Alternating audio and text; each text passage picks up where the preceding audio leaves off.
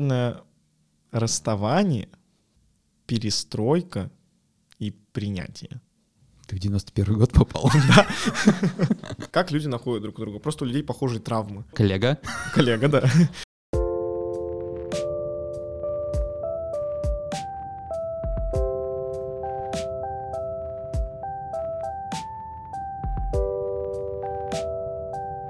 Всем привет! С вами подкаст «Мальчики плачут». Это наш пилотный эпизод, в котором мы хотим поговорить о себе.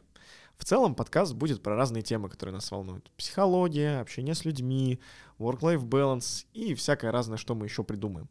Но этот эпизод будет про нас. Сначала мы расскажем о себе, что это за два человека, которых вы сейчас слушаете и будете слушать дальше. Меня зовут Егор, мне 23 года, я живу в Екатеринбурге, закончил уже университет и сейчас работаю в IT-компании продуктовым дизайнером. Меня зовут Сёма, мне 27 лет. Я, как и Егор, живу в Екатеринбурге всю свою жизнь. Работаю дата-сайентистом, это человек, занимающийся машинным обучением, искусственным интеллектом, бла-бла-бла. И я в терапии год и как-то понемножечку. А я в терапии два года и две недели, кстати. Мы хотели записывать этот подкаст почти год, 10 месяцев. Лично у меня появилась идея записывать подкаст, когда я после какого-то количества сессии с психотерапевтом, до меня дошли какое-то количество инсайтов, и я хотел просто поделиться этой историей со своими близкими друзьями, и я четырем своим близким друзьям просто буквально рассказывал одну и ту же историю, и когда меня кто-то просил, типа, порассказывать что-то, вот я тоже рассказывал эту историю, я такой подумал, блин, давайте я просто запишу эту историю в виде какого-то подкаста, голосовухи, и буду всем просто отсылать, экономя свое и чужое время. Ну, у меня идея про подкаст появилась еще летом 22 года. Я тогда был в Батуми, и у меня была такая рутина — лежать на пляже, загорать и в это же время слушать подкасты. И потом это перешло в думать о подкасте, я написал своей подруге, типа, а что, го записывать? Но потом произошло 21 сентября, и все планы канули в лету. А потом, что-то мы с Семеном общались то ли в Твиттере где-то, то ли где-то еще, и я буквально в шутку вкидываю, а давай делать подкаст — в итоге это превращается в «а давай». Как раз-таки тогда встретились, обсудили там план эпизодов, а потом началось э, ни у кого нету времени, вообще некогда думать об этом, и ушло на в долгий ящик.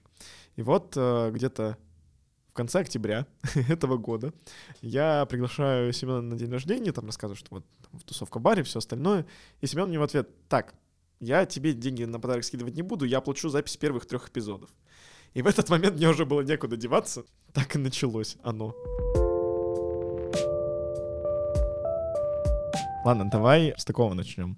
Какими тремя словами ты можешь описать 2022 год? Сразу два слова, которые мне сразу приходят на ум. Это любовь и боль.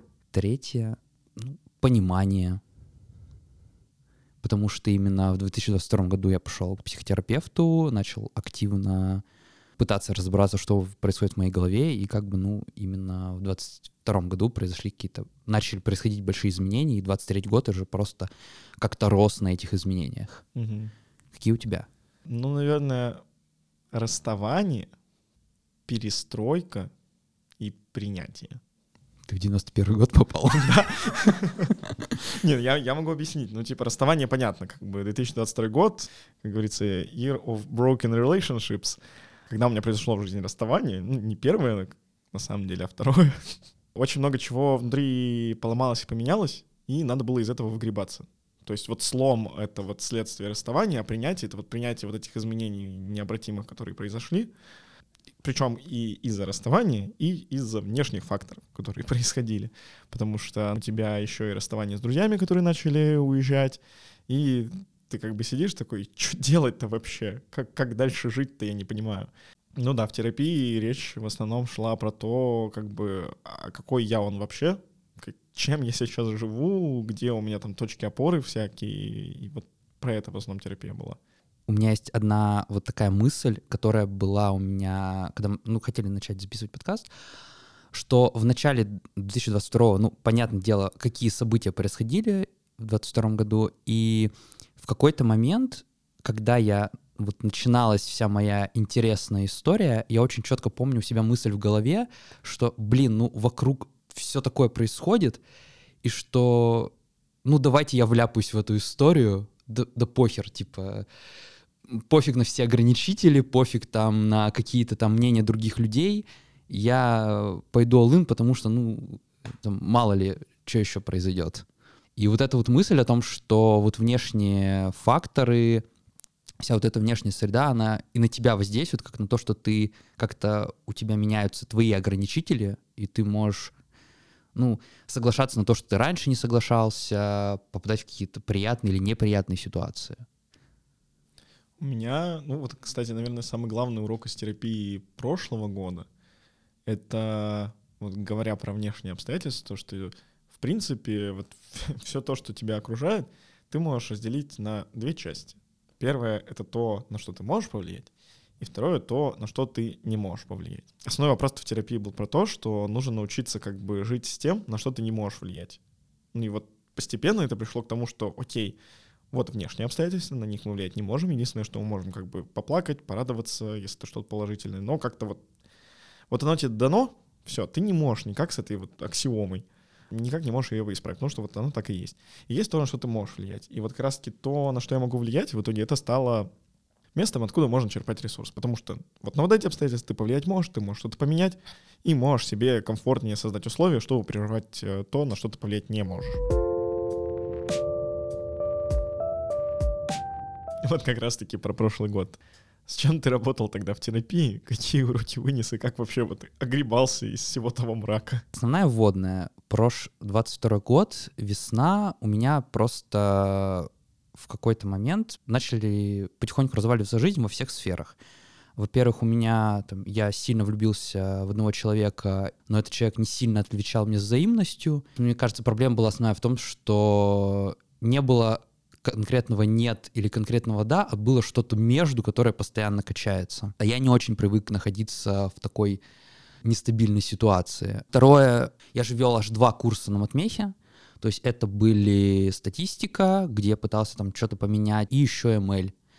И вот мне нужно было готовить еще какие-то новые пары, и когда там под конец курса я всегда такой, вот, у меня будет время, я сделаю новые пары, сделаю новый материал, все остальное — и из-за того, что ты ничего не успеваешь, у тебя начинается двойной тильт. И третье, это, конечно же, работа. Я все еще, типа, работаю ну, полную ставку, и очевидно, что из-за эмоциональности и из-за моей нагрузки я начал ничего не успевать на работе, у меня начало все потихоньку разваливаться там, и вот у тебя буквально все три сферы, на которых у тебя все держится, у меня они начали разваливаться. Это был апрель-май прошлого года, и я пытался вот как-то из этого выйти всеми силами и не силами. Где-то в июне, ну, типа, я там пишу, что все, я отказываюсь от преподавания, все, я уже понимаю, что я не выдержу, и в дальнейшем я это тоже не хочу выдерживать. Я, ну, более-менее отдаляюсь от человека, я не могу его выкинуть совсем из своей жизни, но как бы в целом какие-то границы выстроились, и хорошо по работе, я там меняю проект, пытаюсь как-то ну, разгрузиться, поменяться и все остальное.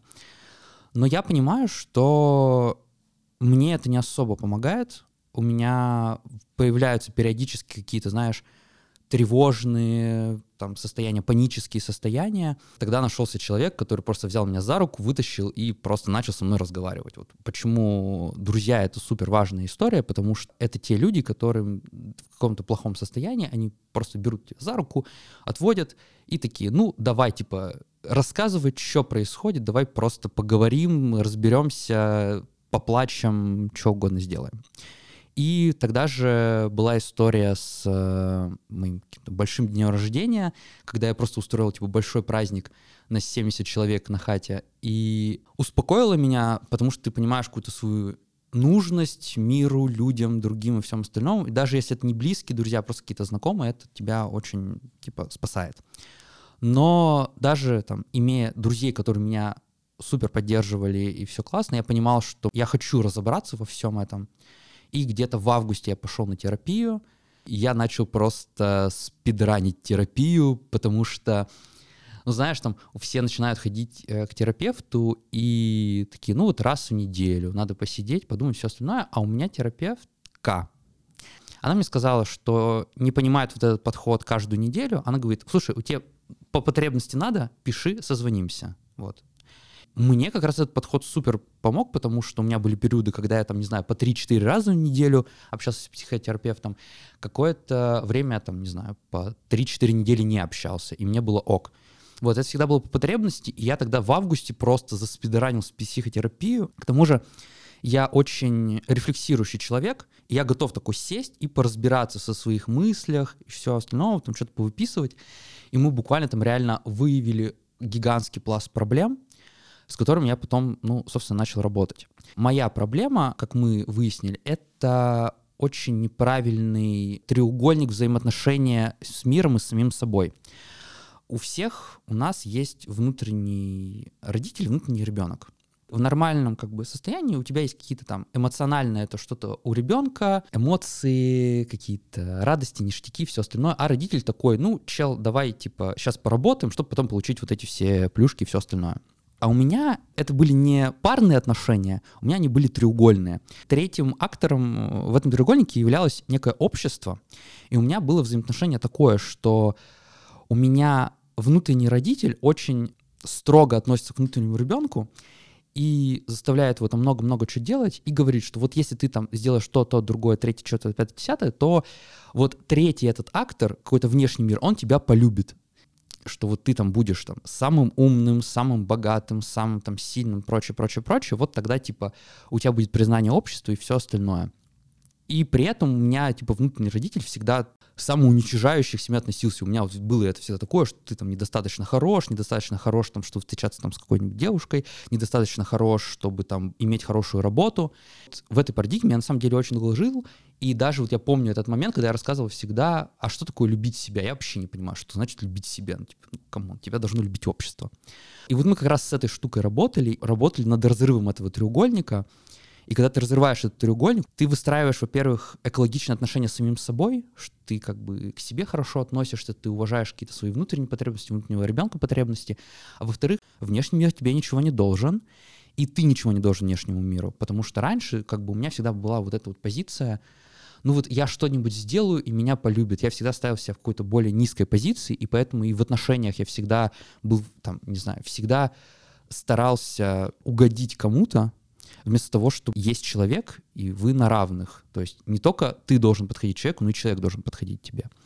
Ну и вот это вот такая вот основная проблема. Я вокруг нее могу много чего говорить, но вот постепенно, постепенно я вот уже типа год разрываю это, иногда там скатываюсь, иногда не скатываюсь, но более-менее у меня получается. Интересно, что ты сказал про треугольник родитель, ребенок и общество. Я факт-чек быстро сделал. В психологии же есть понятие треугольник Карпмана. Преследователь, спасатель и жертва. И у тебя тоже вот эта треугольничная структура. На самом деле даже интересно, как можно соотнести как бы ребенка, общество и родителя с треугольником Карпмана. Кто из них там жертва, преследователь и спасатель? Спасатель общества, жертва ребенок, преследователь родитель. Давай, теперь твоя очередь. My turn. Слушай, в целом, на самом деле, ситуация схожая была, что ты в 22 году в какой-то момент ломаешься и потом выгребаешься из этого. Я терапию начал заранее, так это подстелил себе соломку по факту, и я этому на самом деле очень рад. То есть я в терапию пришел а, в ноябре 21 года, когда я понял, что текущих на тот момент отношениях я понимал, что я а, слишком сильно в них растворяюсь, что мне одному очень сложно жить за пределами отношений. И я понял, что это какой-то звоночек, что это ну, начинает приводить к таким конфликтным ситуациям, где я очень по-тупому обижаюсь. И как раз где-то в ноябре 2021 года э, я уже как лампочка сгорела, что нет, надо разбираться с этой штукой. Я пошел э, к психологу, терапевту, терапевтке. Мы вот как раз-таки начали раз в неделю встречаться и вот потихонечку это обсуждать. И я помню, что начало 22 года, я там все каникулы практически был один, и у нас вот терапевтской вот это был момент таких испытаний. Насколько там вот на тот момент полтора месяца терапии уже помогли мне. Ну и на тот момент э, было примерно понятно, что потихонечку я из этой штуки выгребаюсь. То есть я спокойно провел новогодние праздники, там с родителями сгонял куда-то к родственникам, с друзьями потусил, вообще идеальное время провел, и при этом не сокрушался насчет того, что как бы, ну, я один праздники провожу, а там не вместе. Ну, дальше, понятно, происходит весна. И вот у меня слом также начался в апреле и мае, когда отношения подошли к концу, и стал самый главный вопрос. Что делать-то дальше? Потому что тогда мы с психологом осознали такую проблему. Так совпало, что в 2020 году я практически в одно и то же время начал отношения и съехал от родителей. И у меня вот эта парадигма отношений внутри семьи, прекрасных отношений с родителями, и как бы в этом есть и плюсы, и минусы. Плюс в том, что это безумно доверительные отношения, можно поговорить практически обо всем, обсудить там любую проблему, вернуть какую-нибудь обратную связь, и вот это вот все. И вот этот паттерн, он перешел в отношения с другим человеком. Но проблема в том, что другой человек — это не родители. У родителей есть определенный статус, родительская фигура, она понимающая, всегда готова как-то тебя поддержать. Ну, это просто разные люди, по факту. Как бы люди, которые знают тебя с рождения и дали тебе жизнь, и человек, с которым ты как бы вот познакомился, и теперь вы как бы в статусе отношений находитесь. И вот эти паттерны поведения я перенес на отношения. И из-за этого мне очень тяжело было вот как раз-таки находиться одному. То есть, когда там, допустим, партнер уезжает э, куда-то, я там остаюсь один, и, и все, у меня как будто бы все рушится, мне нечем себя занять, э, смысла в жизни нету, и вот это вот все. И как бы да, в конце 21 года мы уже над этим поработали, и стало попроще. Но когда отношения закончились, все сломалось прям полностью.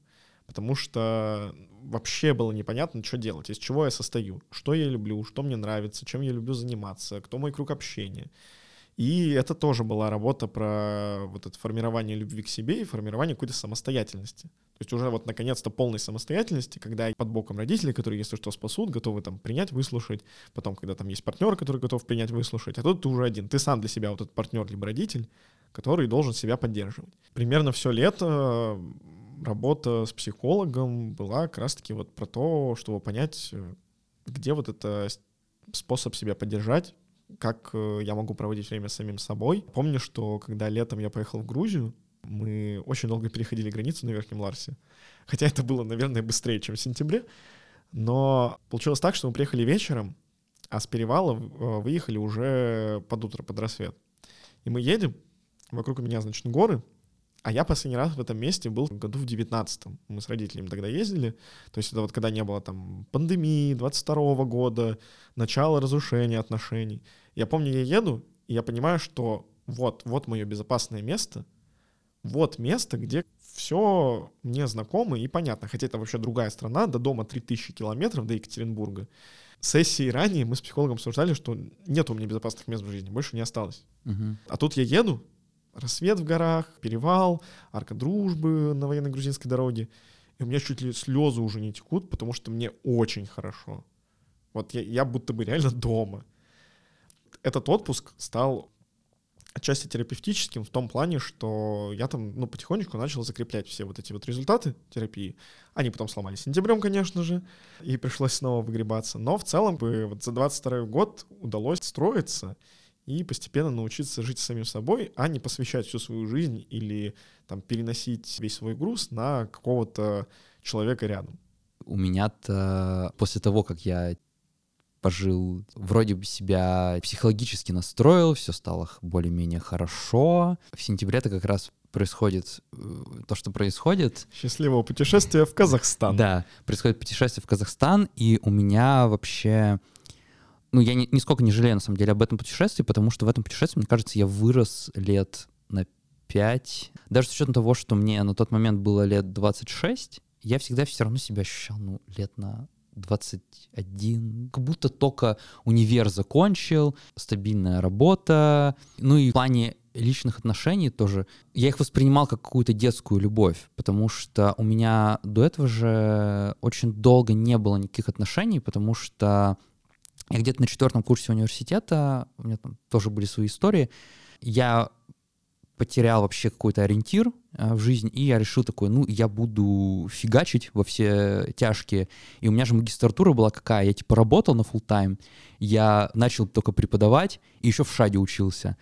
Прощай вообще, в принципе, такое понятие, как личная жизнь, ни друзей, ни отношений там мне не было. Когда вот пришел Казахстан, я просто разом просто вырос лет на пять, потому что я туда поехал, и я был фактически главным. То есть я ехал с ребятами, которые там сильно младше меня, они тоже, на самом деле, мне кажется, очень сильно выросли за все это путешествие. Но там мне приходилось некоторые делать вот эти вот взрослые вещи, которые я всегда избегал, там, не знаю, снять квартиру, найти, как что-то сделать, добраться, организовать быт, еще что-то.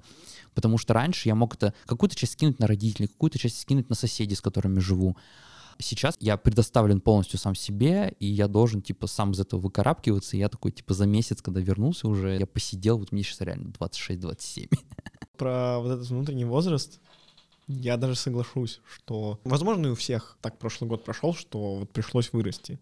Ну, потому что когда ты сталкиваешься с просто гигантским уровнем э, страданий и горя, и в личной жизни, и во внешних обстоятельствах, приходится расти. Если там сравнивать, ну, сейчас оглядываясь назад, там, 20-21 год, пограничное состояние, типа, ребенок взрослый. Когда вот, ну, uh-huh. я, я скорее приведу метафору, что вот 18 лет ты выпустился из школы, поступаешь в универ вроде бы как самостоятельная жизнь. Самостоятельно в кавычках. Потому что я, например, никуда не уезжал, я жил с родителями с первого по третий курс. Вроде бы и самостоятельная жизнь, там тусуешься, все остальное, но приезжаешь ты домой к родителям. Для меня прошлый год уже вот осознание, что нет, родителей сейчас рядом особо нет. Ты живешь на другом конце города, во-первых.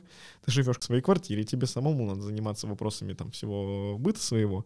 Вот это вот осознание, оно вот пришло тоже тогда. Вот эти все вопросы ты решаешь сам. Ты полностью предоставлен себе. Только ты несешь эту ответственность и все. Давай как-нибудь отрефлексируем, как нам сейчас живется. Как тебе 2023 год, и есть ли в нем что-то, что теперь ощущается по-другому? Во-первых, уважение себя, что я внимателен к своим чувствам сам, я стараюсь нормально отдыхать, не перенапрягаться, прочее нормальные отношения, я, себя, я перестал себя практически унижать. Вот у меня нет такого самобичевания, что я там недостаточно хорош или еще что-то. Я знаю, что мне делать, чтобы там развиваться дальше. Я знаю там свою нагрузку в том числе, и я поэтому могу нормально работать с другими людьми. Я говорю, вот это я успею сделать, это не успею сделать. И в этом же плане мне приятно, что было несколько людей, которые мне сказали, что я стал гораздо увереннее там за последнее время вот в этом плане.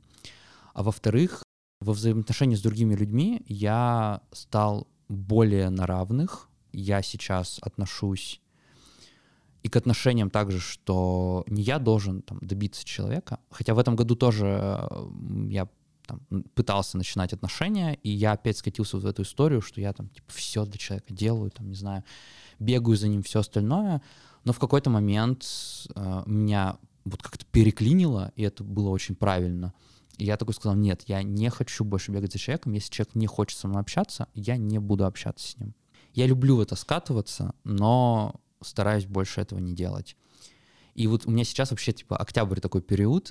Вот я вернулся после Турции, и я вообще перестал кому-то писать. У меня вообще как будто потерялись вообще все люди. У меня из, реально и в телеге, вот знаешь, там есть типа топ-5 вот у меня там такой один человек из не по работе. Это мой лучший друг, мы с ним постоянно общаемся. А все остальные контакты как ну, я не пишу, и они не, пи не пишут. Я вначале словил небольшую эмоцию обиды, но потом я понял, что, ну, типа, у всех много разных дел, у всех осень, учеба, работа, какие-то там свои отношения, какие-то демоны в своей голове. Это не отменяет то, что бы люди не стали к тебе хуже или лучше относиться, они просто заняты. При этом я перестал бегать за людьми. То есть у меня постоянно было такое, что я такой, ой, привет, давай пообщаемся, ой, привет, давай пообщаемся, ой, привет, давай пообщаемся. Это высасывало у меня очень много энергии, потому что, да, я знаю, что в 100% реально случаев, когда я напишу «давай пообщаемся», человек придет и пообщается со мной. Но как будто мне надоело вот это инициировать, потому что вот эта инициация — это всегда какая-то твоя деятельность, твоя энергия, а человек, он ну, такой на, на саппорте. И я сейчас ни с кем не общаюсь. Если вы хотите со мной пообщаться, напишите, я буду всегда рад.